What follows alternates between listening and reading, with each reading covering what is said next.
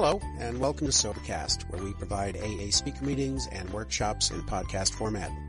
We're an ad-free podcast, and if you enjoy listening, please help us be self-supporting by visiting Sobercast.com, look for the donate link, and drop a dollar or two into our virtual basket. We hope you enjoy the podcast. Have a great day. Hey, good morning, everyone. My name's Karen. I'm an alcoholic. It's early for you all to be here. I know your sleeping habits. okay, uh, my sobriety date is September 6, 1989. Um, I recently joined Design for Living because I moved down to the beach. And uh, if you, whoever, I know there's a lot of new hands that were in this room, and if you don't have a home group, please go get one. You might not like that home group, but you'll find that you come to like that home group because your home group is going to bring you the sunlight of the spirit. And they're going to teach you the things that I learned about a home group that I didn't trust you very well. I didn't believe in you very well. And I certainly wasn't going to listen to what you had to tell me. but by coming around, I, uh, I learned that I wanted to be part of something. And my home group would give me an assignment such as greeting you at the door, and I hate to touch at the time. My sponsor said, Why do you hug like an ironing board? I had no idea I hugged like an ironing board. If you were my guy, I didn't, you know that, how that went, but. So I, I came to, and that's part of the step three experience, and I, I want to talk about the evidence of uh, made a decision. You know, because it truly is a decision and has been for me to deciding to be free. When I first came here, I didn't think it was about that. This decision to turn my will and my life over to the care of anybody but me was a scary proposition. Um, I, I come from a world that if you did that, you would be quite vulnerable in every respect, in all parts of your life. I never knew as a kid growing up the alcoholic parents and what came in that door. So you want me to do what? However, we heard from our speakers before me about how we come here and um, the position we're in. We're powerless over alcohol. And my life has become unmanageable, meaning I can't manage the outcome. I can no longer produce the outcome I'm looking for. Uh, what do I do with that? What do I do with that? And so I, I this step two really became part of my understanding and uh, that I had to seek and believe there was something out there for a person even like me. Um, I didn't think too highly of myself when I got here. I had done some despicable things. I caused a lot of harm. And when I uh, was reviewing that information with my sponsor, she was nodding her head, you know, and like she understood. She understood the demoralization that we feel when we come here. She was able to connect that and explain to me about the allergy of the body and the obsession of the mind. And most important, brought me to the unmanageability of my spirit. That I was driven by the unmanageability of my spirit. So when I was introduced to this idea of a decision, a decision, a decision to turn my will and my life over to the care of something. She asked me, well, what, what sounds like a good idea?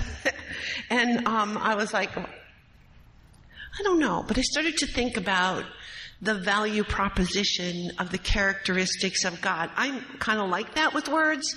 So it was like, who would I do that with?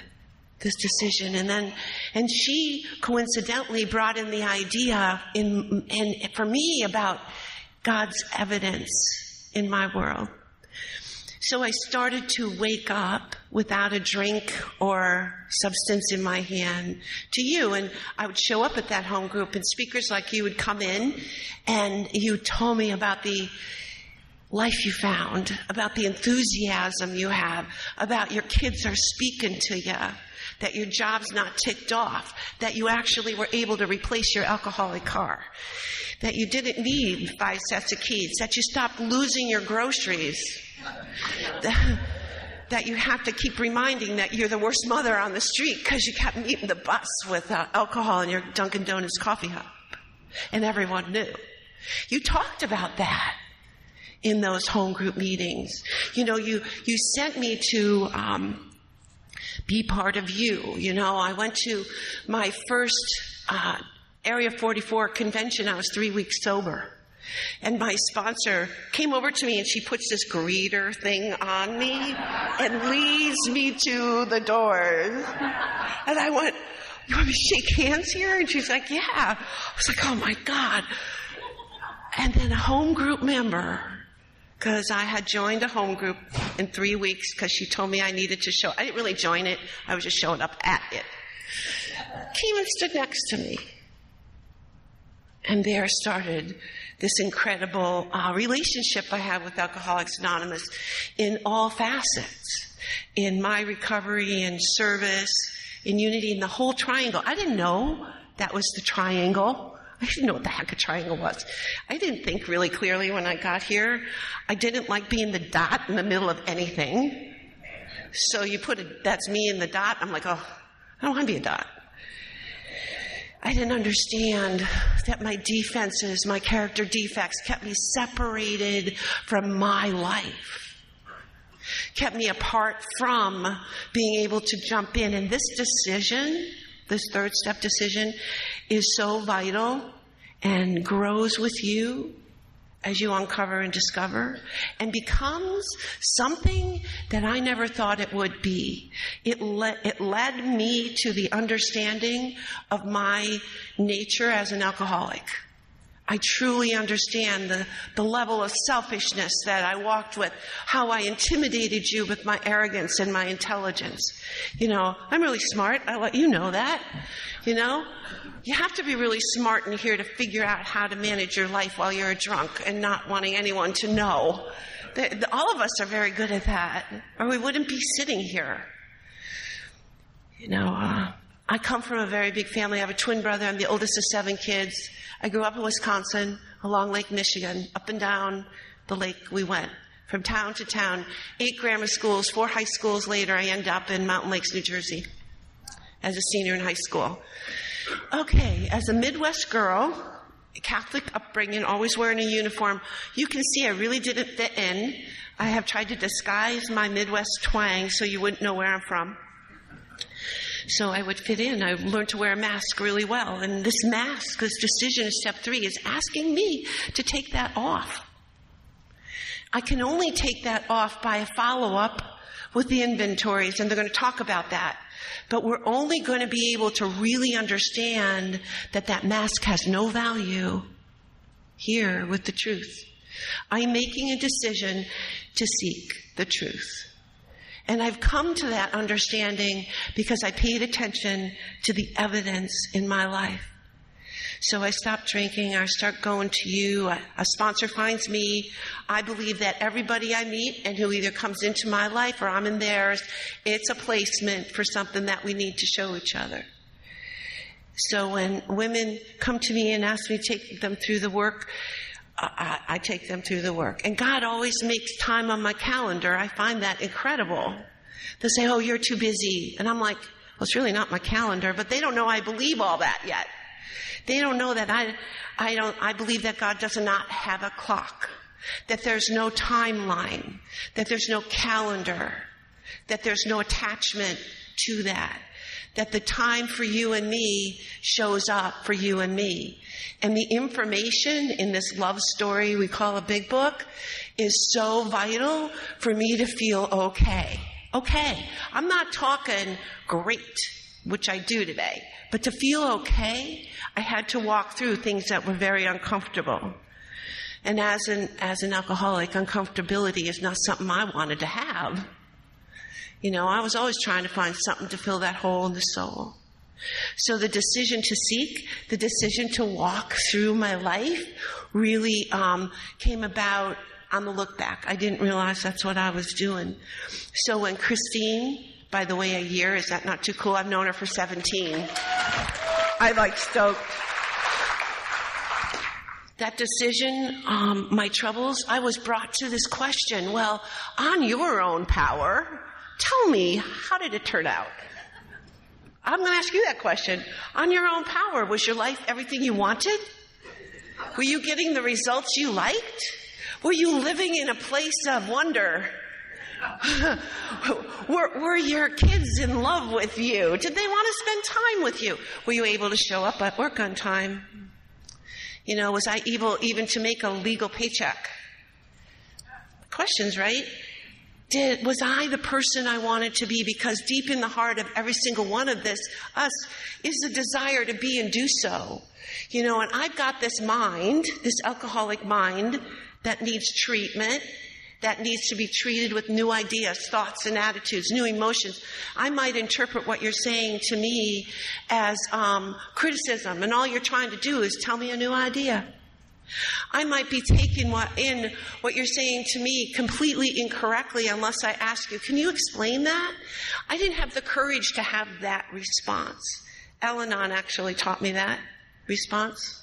Later on, as I got grounded in the work, um, I, I, I went to Al Anon and I listened because my relationships, and I think it was Billy who first said, we're not really good at relationships. Look at this line in step eight. I think that's where you put it. And I went, oh my God, I didn't even know that was there. we're not good at relationships. Yet relationships is all I think about. My relationship with you, my relationship with the people in my home group, my relationships with my kids, my relationships with my ex. I really, it's now getting, okay. My relationship with my sordid family, you know, and I have one of them. I have a sordid family entrenched in untreated alcoholism. My mom died from this disease. My dad got sober, but he was a dry drunk. You know, it was painful to watch that. You know, yet I was given an assignment. You show up when summoned. That's not how I looked at it. you show up when summoned. When they call, you go. You make sure you got your own transportation. I'm making a decision to seek. And in that decision, years went by. Years went by when I suddenly realized I want a relationship with them. I was able to set aside everything I think I know for an experience with God and me in that relationship because of this decision to seek. So I do want to tell you a story that um, I have learned, and one of the most powerful experience I have had is the connection that step three decision is not the third step prayer. The third step prayer is an affirmation to keep me into that decision. The third step prayer gives me an opportunity to bring the resentment of the day or the hesitation of the day or the frustration or the glory of the day into that prayer to maintain who I am and what my job is, and that is to be of service or of help. So that I, I get to have that transformation of mind, body, and soul so I don't pick up a drink so I don't get that life back. So I have that from the head to the heart experience.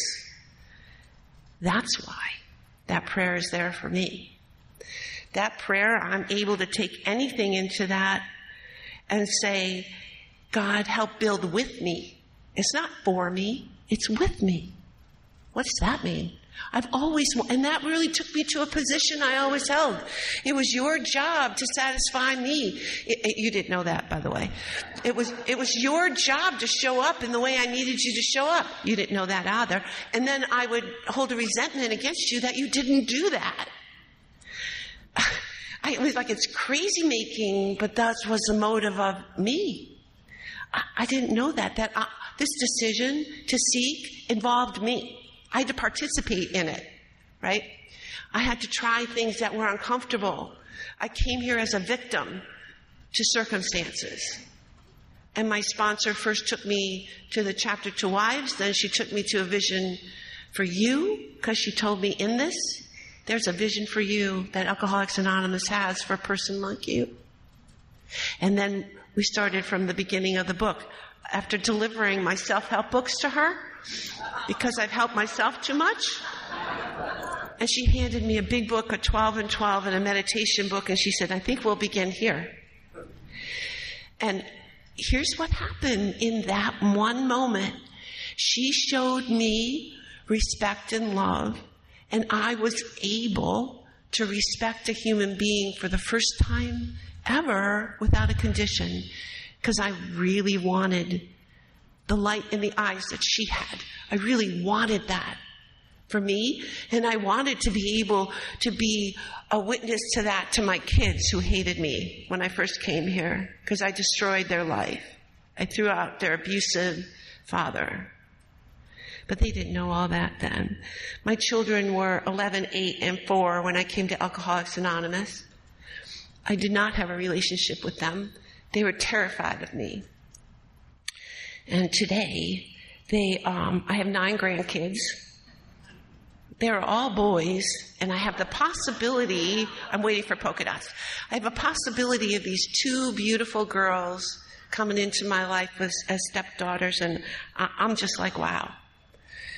Look at that. They all, it was just my birthday, and they all came down here, and we are at the beach, and they took this picture, and I'm looking at them going, there was a time nobody would have done that. You know, and we were able to, to have pizza and we were able to do a very important thing, and that was laugh. I was able to laugh with these littles. That's what I call them. And I was able to um, be with them exactly who I am. And they know what I do. So with this decision, I've learned another really great tool in that there's three aspects of God. There's the God I'm with, there's the God I turn to, and there's God I bring to you. So these aspects of God became the aspects that I started to look for in the care of my God. You know, what, what does that look like? Because in our book, it tells us driven by a hundred forms of fear, self-delusion, self-seeking, and self-pity, period. What if, what if I was driven by a hundred forms of God? What the heck will that look like? How could, how could I do that instead? Well, I'm not going to be able to even recognize that without the inventories. But it began a thought like, what are those aspects of God? What is if I am dishonest?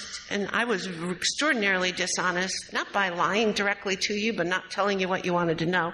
And I really did know what that was, but you didn't ask the question, so I didn't give you the answer. You know how that goes. Well, that was my story. So I confused people because if I confused you enough, I could probably manipulate the answer I was looking for. But I didn't know I was doing that either. You know, uh, below the level of surface is the operation of my alcoholism. And it wants me in any way it can get me. Today it shows up in hesitation. It shows up in areas that just waiting for that little crack, you know? And um, I've got to be awake and aware for that.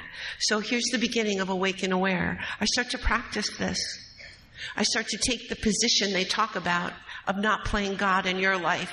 I was accountable to that statement, not playing God in your life, to my sponsor. She would ask me, I would tell her, and she said, You're doing it again. I'm going, Oh, I am. Well, how do we make that right? What could you do differently?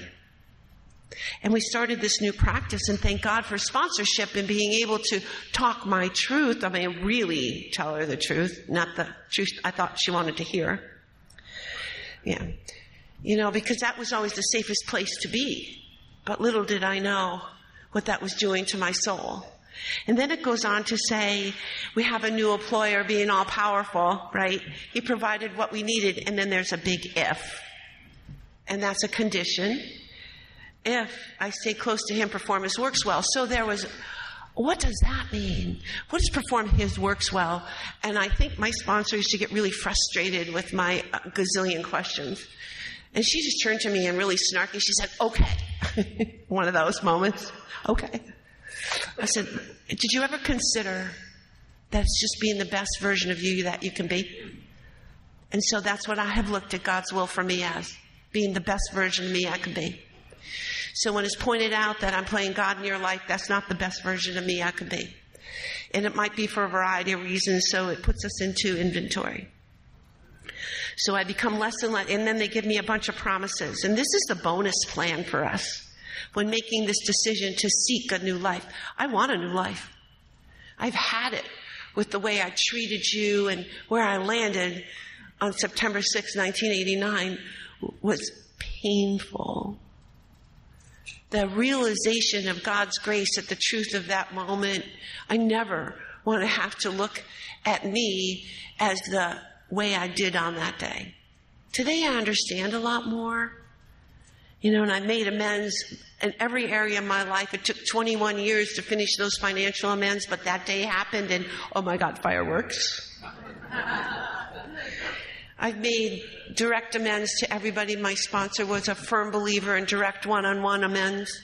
And she'd be like, Well, did you harm him on the phone? did you harm him by mail? Get in the car. and the answer was, No, I didn't. And she said, Well, however it was done is however it needs to be corrected. And I felt the hope in those things, you know, and it tells us right before it gives us that third step prayer that um, I felt new power flow in from this decision. I haven't even taken actions yet, but I felt like I could. You know, I could do this. And I can take the frustration of the day and put it in that third step prayer. It tells me that I'm going to feel peace of mind. And I was like, that's always what I wanted. I couldn't stop. I couldn't stop it. I couldn't stop the dual thinking. I couldn't stop my dual actions as a result of my thinking. I was on a roll and there was no stopping the roll. So I was on board with that idea in step two that there was a solution out there for a person like me. And this is, that is an empowering statement for a person like me. But I needed to try something different. So it tells me that I can face life successfully. And I was like, oh, I don't know if I can do that. I become conscious of the presence of a power that I didn't know I had access to, that I could plug into something, that I could stay plugged in, and it's only me unplugging from it. It wasn't ever this thing about taking my will back. That's not possible. I have a will, and I have God. So where am I with that, right? So the prayer tells us something and brings this prayer in, which is what's going to bring me to a story that I need to tell you about how the evidence of God is the thing, the very thing that keeps me in the decision to continue to seek. So it tells me in this thing that relieve me of the bondage of self. It gives me all of these directions. And I did this to this for a while until I have a good sponsor who kept bringing me back to the evidence, playing in the evidence. Do I want to play in the evidence of what I think the outcome is going to be? Or can I possibly consider playing in the outcome of a power that I think I want? And then she would point out some of the ridiculousness of the day or the confusion of my life as a drunk, or what it was like before I got there, because she got to know my kids and she got to know the way I operate, and she got to remind me of losing keys, groceries, kids, jobs, about how I didn't know how to bake a cake sober, how when I got sober I felt stupid and now I don't. Oh, how did that happen? How did it happen that suddenly is walking in your life? So she had me play with the evidence. Like that first day, she hands me a notebook and said, I want you to pay attention to your negative thinking. And I filled a notebook in a week. Who knew? So obviously, the way I look at things isn't the way things really are. Reality is reality 100% of the time, despite what I think about that statement. So I can do things kicking and screaming, or I can do things. I can, as Peter always says, meet resistance with no resistance. Or I can meet resistance and be resistance. What do I want to be? Do I have it in mind that I want to stay sober for good and for all? I want to stay sober for good and for all, so I keep walking in that evidence. So I had a day, you know, I was doing the deal, showing up. You know, um, my relationship with my kids was improving. Um, I'm, I'm still apart from the ex. He wasn't an ex then because I was pretending. I think I could do that. You know, that I have control in that area of my life. And uh, I was five years sober, and um, my son gets really, really sick. And uh, he had And, and, you know, we're given hints all along the way. Now, if I wasn't sober at the time, I probably wouldn't have paid attention to the thoughts that were coming in because they come. They even come when you first put down that drink and make this decision to seek. Suddenly you have new thoughts, new ideas, new people. You'll be at a meeting like, God, that's just what I was thinking about. How could that be the topic? You know, and I give many examples. I walk in, marching in a room, and what's the meeting? Tenth step. Um, I forgot to do that. You know, or I, am frustrated because I, I, and I've taken back the power. And as as uh, one of my sponsors used to say, any line, the line of agnosticism is there for you for any moment. But so is your God. Just step back over. You can reset. You can press that reset. And I love props. You can press that reset button anytime, any moment. Just take a breath and go, okay, what is that all about for me? Is it fear? Well, I've learned fear is nothing but my selfish nature wanting exactly what I wanted when I want it. You know, and I'm not patient about not getting what I want. But I've learned to know that it's going to come. So my son got really, really sick and I had been given information the few days before that occurred and he woke up on a Monday morning. It was October 17th it was 1994. He is in uh, freshman high school. He is um, an, an, unbelievable athlete. Mm, I come from all that athlete stuff people, baseball, basketball. And, uh, you know, the men in my, in my family are all over six foot and very ingrained into the sports world. You know, my, my dad, I have five brothers, always smelled like sneakers.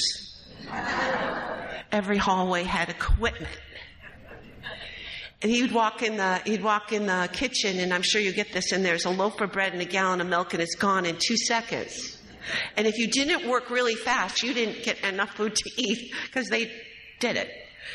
You know, that's what they that's what they were, but they still are. And uh, I was talking to actually uh, my my son's birthday's today, and Dad called before it came down here, and he's on his way to lacrosse tournament with his son, one of his sons. He's five boys that he could never have, they said. He's on his way to a lacrosse tournament, and Mikey said, Grandma, how many goals should I uh, make today? And I said, I don't know, how about a baker's dozen? He's like, What's that? you know, what do 10 year olds know, right? Anyway, he's a fabulous athlete, this little one. We'll see his name in the paper too. I'm sure. So uh, he's really sick, and I get up and he comes downstairs and he said, Mom, I just threw up blood. And I'm like, I had a dream that he died that very night. And uh, God gives us the ability to walk through anything. And I believe in medicine and miracles. So I paid attention and I said, okay. So I got my other kids taken care of and we went to the doctor and the doctor said, you were just here. And I knew he was something was wrong. This is October since May, and I thought maybe mono, maybe something, something, and uh, that's not what it was to be. He was in a, a complete renal failure. I found out by the end of that day, and uh, had I not brought him in, he would have died from um, poisoning, uremic poisoning, because that's what was going on for him. And we were in a in a journey that was to last for the next six months. That was terrifying. I didn't know what the word renal meant. I, I mean, I lived in, um, you know, literature and history and science was not my jam. It just wasn't. I was very bored there. So, um, I'm like, I, I come home from that first night and I couldn't find my ex-husband. I couldn't find him. He's with his, his other girl, you know? He had chosen a path that was also very painful. It's like, why wouldn't you want me? He didn't. I had chosen sobriety. I had chosen a different life. He didn't want that. Anyway, so um, I come home and I'm walking into my house and I remember that we're in my living room. I, I sat down and I pulled the big, big book down and the big book down and I'm reading and I'm going, oh my God, this is all about believing in what I can't see. That's exactly what you've asked me to do in this step three is to believe in what I can't see. To seek a solution in the, just like that moment that I realized something was really wrong with him and acted on it, this decision is telling me the same thing. So, um, I took it down and I prayed and, and the word that came to mind was, God, just give me the wisdom to understand what to do next so I don't make a mistake right? They say we can pray for our own as long as this will help somebody else. So I don't make a mistake. And so I prayed for the wisdom. And do you know what happened? I went to the hospital the next day and I understood everything they were saying. I couldn't repeat it to you, but I understood it. And I was in the solution to help him. The bottom line was that he would be unable to move forward without a, a kidney transplant if they could stabilize him because he had a virus out of nowhere. A virus sounds like COVID, right? A virus out of nowhere that it was attacking every organ in his body, and they didn't know if he would survive. And this is day two. That kid had just played a football game on Saturday. He was the uh, quarterback for the varsity team. And I'm on Monday, Tuesday, complete renal failure. There's no hope unless we can, this virus runs its course. I'm like, whoa. So, where does God come into all of this, right? Um, he was attending a Catholic high school, and um, I knew them pretty well because he was bad. Oh my God, the trouble with that boy. Until we found a solution, and here's the beginning of a new solution. And um, there was a deacon at my church I'm a Catholic girl. I love church. I love all that stuff. I love the ritual. Anybody who doesn't, I'm cool with that. But it was a safe place for me as a little kid. It was a safe place for me today. It was a safe place on my first day of sobriety when I walked into my first meeting and it felt safe. I feel safe there. I don't feel challenged. I love it. I love everything about it. I love how I feel I can breathe. And it's exactly what happened when I moved down to the beach. I can breathe in churches everywhere and anywhere. And that gave me that, by the way. So as the day went on, I had had the month before, God plays a setup game with us, by the way. And, and it's not life on life's terms happens and we can do self will, or I can start begin this practice of this God's will thing, right? I have a choice in how I deal with life on life's terms. The month, exactly a month before, I, um, I was part of uh, a Matt Talbot retreat group, and um, they had turned that retreat over to me. And I was like, oh my God, you want me? You want me? And as part of it, they gave me this medallion. I don't know if you can see this, but it's Praying Hands medallion. And um, they give it to who they pass it on to. And it's from W6. And the way Matt Talbot worked in North Jersey at the time, is W2, the first women's group, came out of Newark and went to the Abbey. And I was part of W46, part of the Abbey, brought there by W6. I, I know it gets confusing when they do the W's.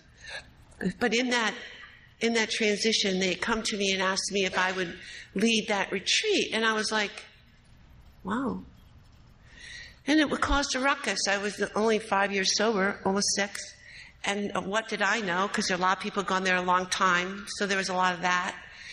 And I remember sitting up in the chapel and I'm like, God, this is like, why? And it's just this, just this knowingness that happens in your relationship with this decision that you're kind of driven to just say yes. And I'd been taught by this time that I don't say yes to anything I'm asked to in Alcoholics Anonymous unless I can't do it. And then I run it by my sponsor to make sure my motives are correct. New idea, new thought, new decision, bring it to her. She he says, Yeah, that's a good motive. You know, because I can be that old person in a moment's snap notice when I'm threatened, and I know that about me. So I had this medallion. So my son looks at me at his first dialysis treatment. And he said, Mom, can I have that medallion to hold on to? And I said, Sure. I'm like, It's mine. and it, I'll show it to you. It's very worn because what he did from that Thursday, which was the first dialysis treatment. And he was 14 years old and terrified he's going to die. His friends wouldn't come. My family wouldn't come. Nobody could come. And you know who showed up for us? Alcoholics Anonymous. They weren't afraid to walk in that door and sit with me during a dialysis treatment.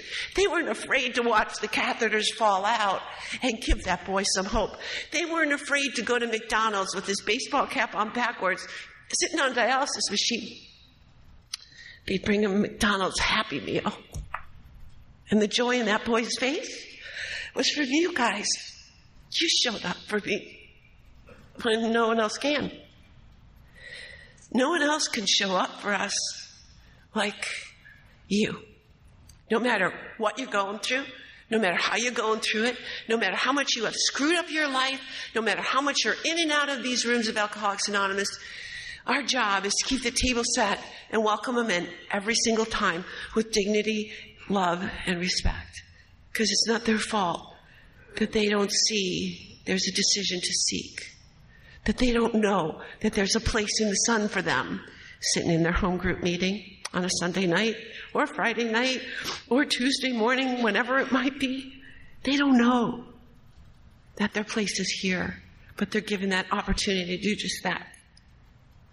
Six months later, he, uh, things happened during those six months. I mean, I had sponsees knock on my door at home and I'm like a wreck. I can't calm down to save my life. And uh, I, I, came in here with a pill prescription deal as well, and so I know that has to be really monitored, you know. And they came in one day and they're dressed as rag dolls, I think, and they say, "Come on." And I used to say that my prescription for Serenity was Sand Beach book, Sand Beach book. So if I could just get to the beach and put my feet in the sand and get a book, I could calm down because there was something that happened with me in the water. So they show up, and I was up in North Jersey, and there's lakes all over up there, and they take me to a lake, and they had set up a spotlight, a blanket, a beach chair, lunch. And this is November. and they had like a fire pit to pretend it was warm. And there we sat and had Sand Beach Sun book, and we read out of the big book, Alcoholics Anonymous, and we flipped to a story. And the story they flipped to was Keys to the Kingdom. And in this story, in Keys to the Kingdom, is, is, is a line. It said, How do I find a prescription for a miracle? And I looked at them and I said, I guess this is how we find it, right? And we sat there and talked, and then they brought me home. But I got to tell you, it was you guys who helped me help John. So things are going on and things are happening, and we have a few more unbelievable experiences. We have a hypertension crisis that left him with a stroke. We had a situation. I'm sitting in the um, in the pediatric intensive care, and him in the corner, and um, this other kid sitting next to him, and who's suffering from the same virus, but his had gone to his heart. These kids were 14 years old. And there's no, we don't have a solution. And he's in the corner, and he's sitting in the corner, and um, all that it says on his chart is end stage renal disease. And I'm like, I don't even understand this. I just know that my son is sick, and we can't find a solution. And they have him, all this thing wrapped up in foil, and it's dark, and it's really scary. And who walks in to that room? But this priest that gave him First Communion. I had met him downstairs in, uh, I don't know, some x ray thing. And he comes up, and John loved this guy, Father Brendan. And Father Brendan said, Hey, what's going on? And I tell him, and he said, Well, we're going to pray for him in our church. And he comes back the very next morning. And John's somewhat cognizant, and we talk to Father Brendan's here, and Father Brendan asks him, a, uh, asks him a question. He says to him, John, do you believe that you're ever going to see again? Do you believe there's hope for you? Same kind of question. And John said, Yeah, I do. And he said, Well, you will then.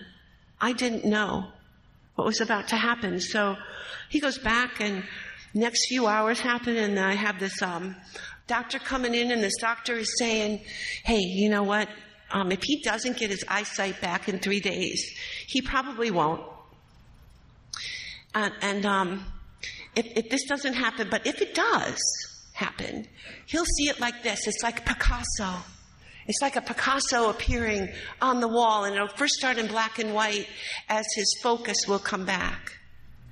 And I'm like, okay, I'm watching for it.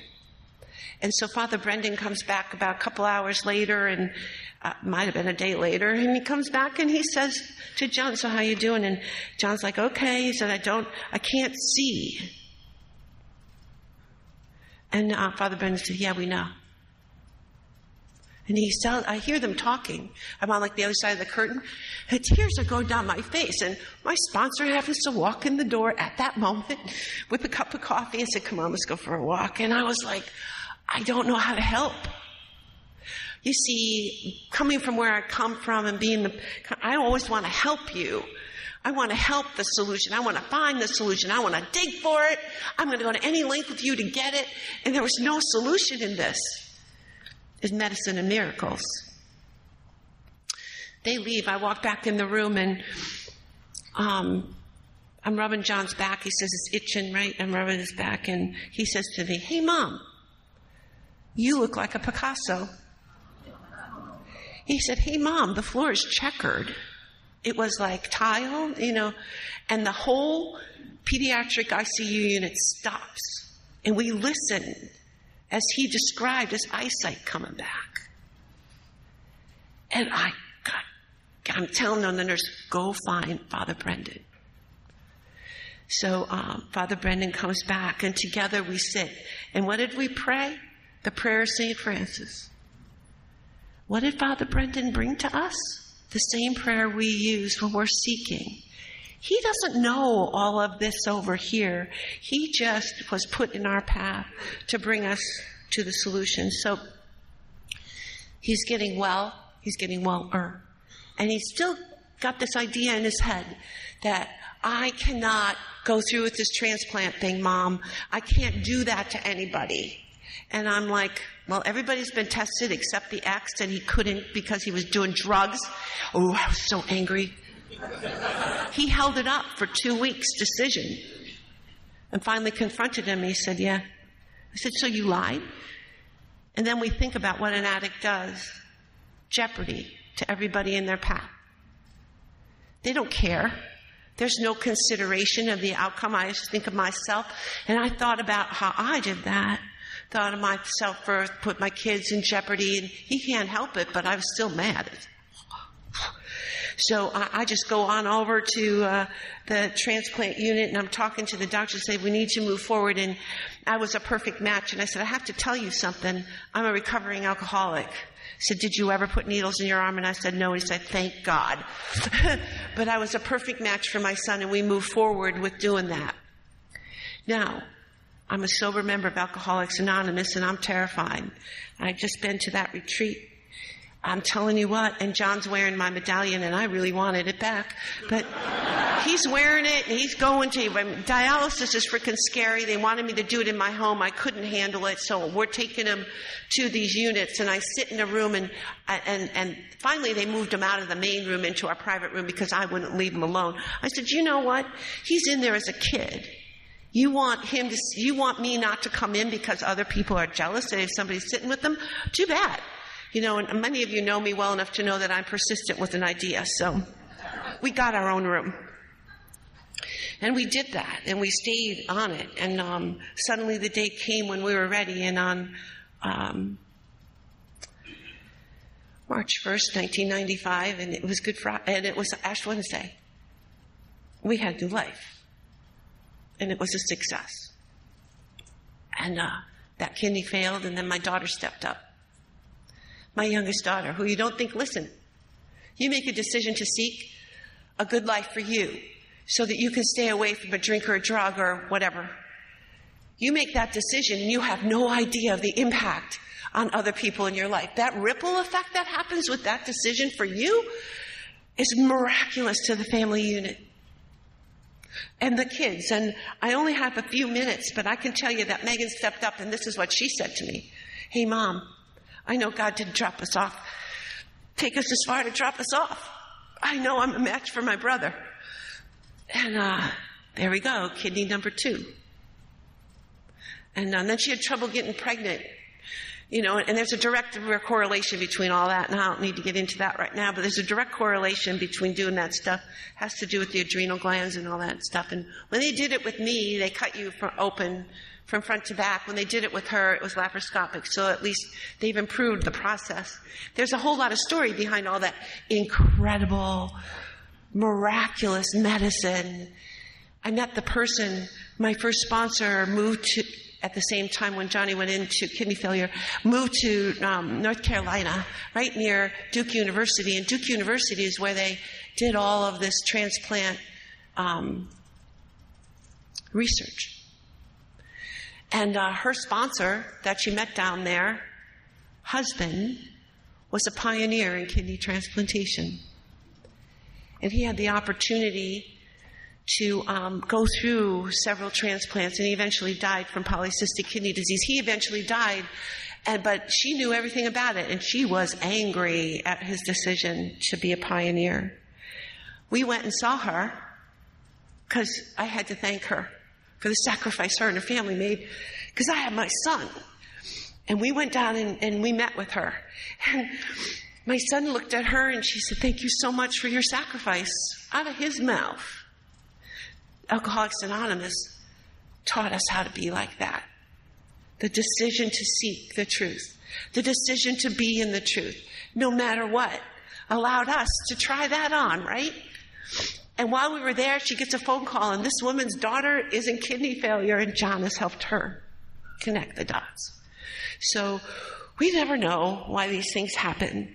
We just don't know. In the past few weeks, um, I have two brothers that are in end stage alcoholism. I don't know how to help them. Um, my dad's birthday was September 21st, and he died uh, a couple of years ago from Parkinson's. And I had the unbelievable experience of a ninth step healing. I can't even tell you, I'm not to talk about ninth step here, but I just can't tell you. But it was about the decision to seek that went to that place. So, um, Matthew called me, and whenever he calls, I look at the phone and go, oh, trouble. You know how, oh, it's 11 o'clock at night. I had just gotten back from, my car was totaled during the last nor'easter. It was a nightmare with insurance and trying to get a car. Try to get a car right now. Well, God made one happen, and that all worked out, and I just gotten home, and uh, the phone rings, and you taught me to pick up the phone no matter what I think about that phone number. I'm looking at it like this, going, oh man, it's 11 o'clock, it's only going to be trouble. It's usually money. You know, because we get ourselves that way. And I answered the phone said, hey, how you doing? And he said, I am going to die tonight. I need help. So I called my network up and we hooked him up and 24 hours later he's in treatment in Illinois. It doesn't happen without the desire to show up in life. And in, in the 24 hour period, I had him on the phone with me, and he is describing, page 52 in our book, he is describing the bedevilments in his life, and I'm responding out of my mouth with the nine step promises. Because that's my experience of the evidence of playing in God's playground and not in alcoholism's playground, and that's what he witnessed in me. That's what he gets to see in me. That's what my kids get to see in me. That's what my family gets to witness in me. That's what hopefully my home group and my sponsees and the people I'm involved in get to see in me. They get to see the power of the power, the only power. Because there is a solution for us and there is one solution. I pray that we get to be reborn together because we're a we. It takes a village. I can't do any of this alone without reservation. And when I find that reservation, am I unwilling to uncover that reservation? Am I willing to come up to you and say, I'm confused, what's going on?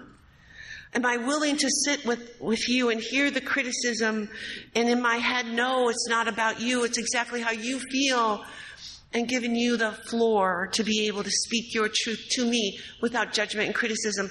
Is that an ideal? Yeah, it is being a human being, I'm not always like that, but I strive for that. Especially, I got lots of opinions. You know, I've got lots of things I'm thinking about. My mind never stops. I'm always like, Ugh. and I gotta like, remember, powerless over alcohol, selfish and self-centered is the root of my troubles. Where am I today? And given those prayer and meditation, so 3, 10, 11 in my life today is evidence I can play in that playground. I'm not afraid of that playground. Any bully can walk in that playground and I'm good with God. Because you see, we have a partnership. God came to me years ago and he said, Hey, I got a deal for you. This is a step three deal. You want to make a decision to, you know, I got franchise for you. It's called sobriety. Would you like it? It's free. I won't fire you. And I'll promise you this that you will have all the money you need, the people to support you, the tools that you will need. Are you willing to hop on board? I'm going, maybe, maybe not. Which sounds better? My way? This way, perhaps, maybe, in this partnership? He said, I only have one requirement check in with me daily. Think you can do that? And I was like, okay, I'll try. I made a decision. I'm going to try that. And it's followed up by this is how I wake up in the morning. And, and I'll end with this. Dear God, help me set aside everything I think about me for a new experience with you. That way, my will stays in check somewhat I'm accountable to my day, and most importantly, to God and to you. Thank you for the opportunity of being with you today.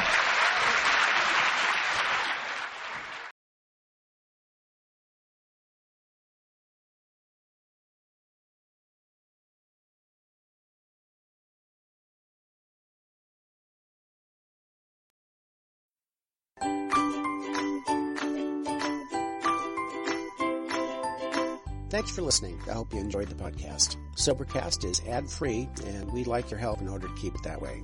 So if you'd like to help us be self supporting by pledging a dollar to a month, visit Sobercast.com and look for the donate links. Thank you very much.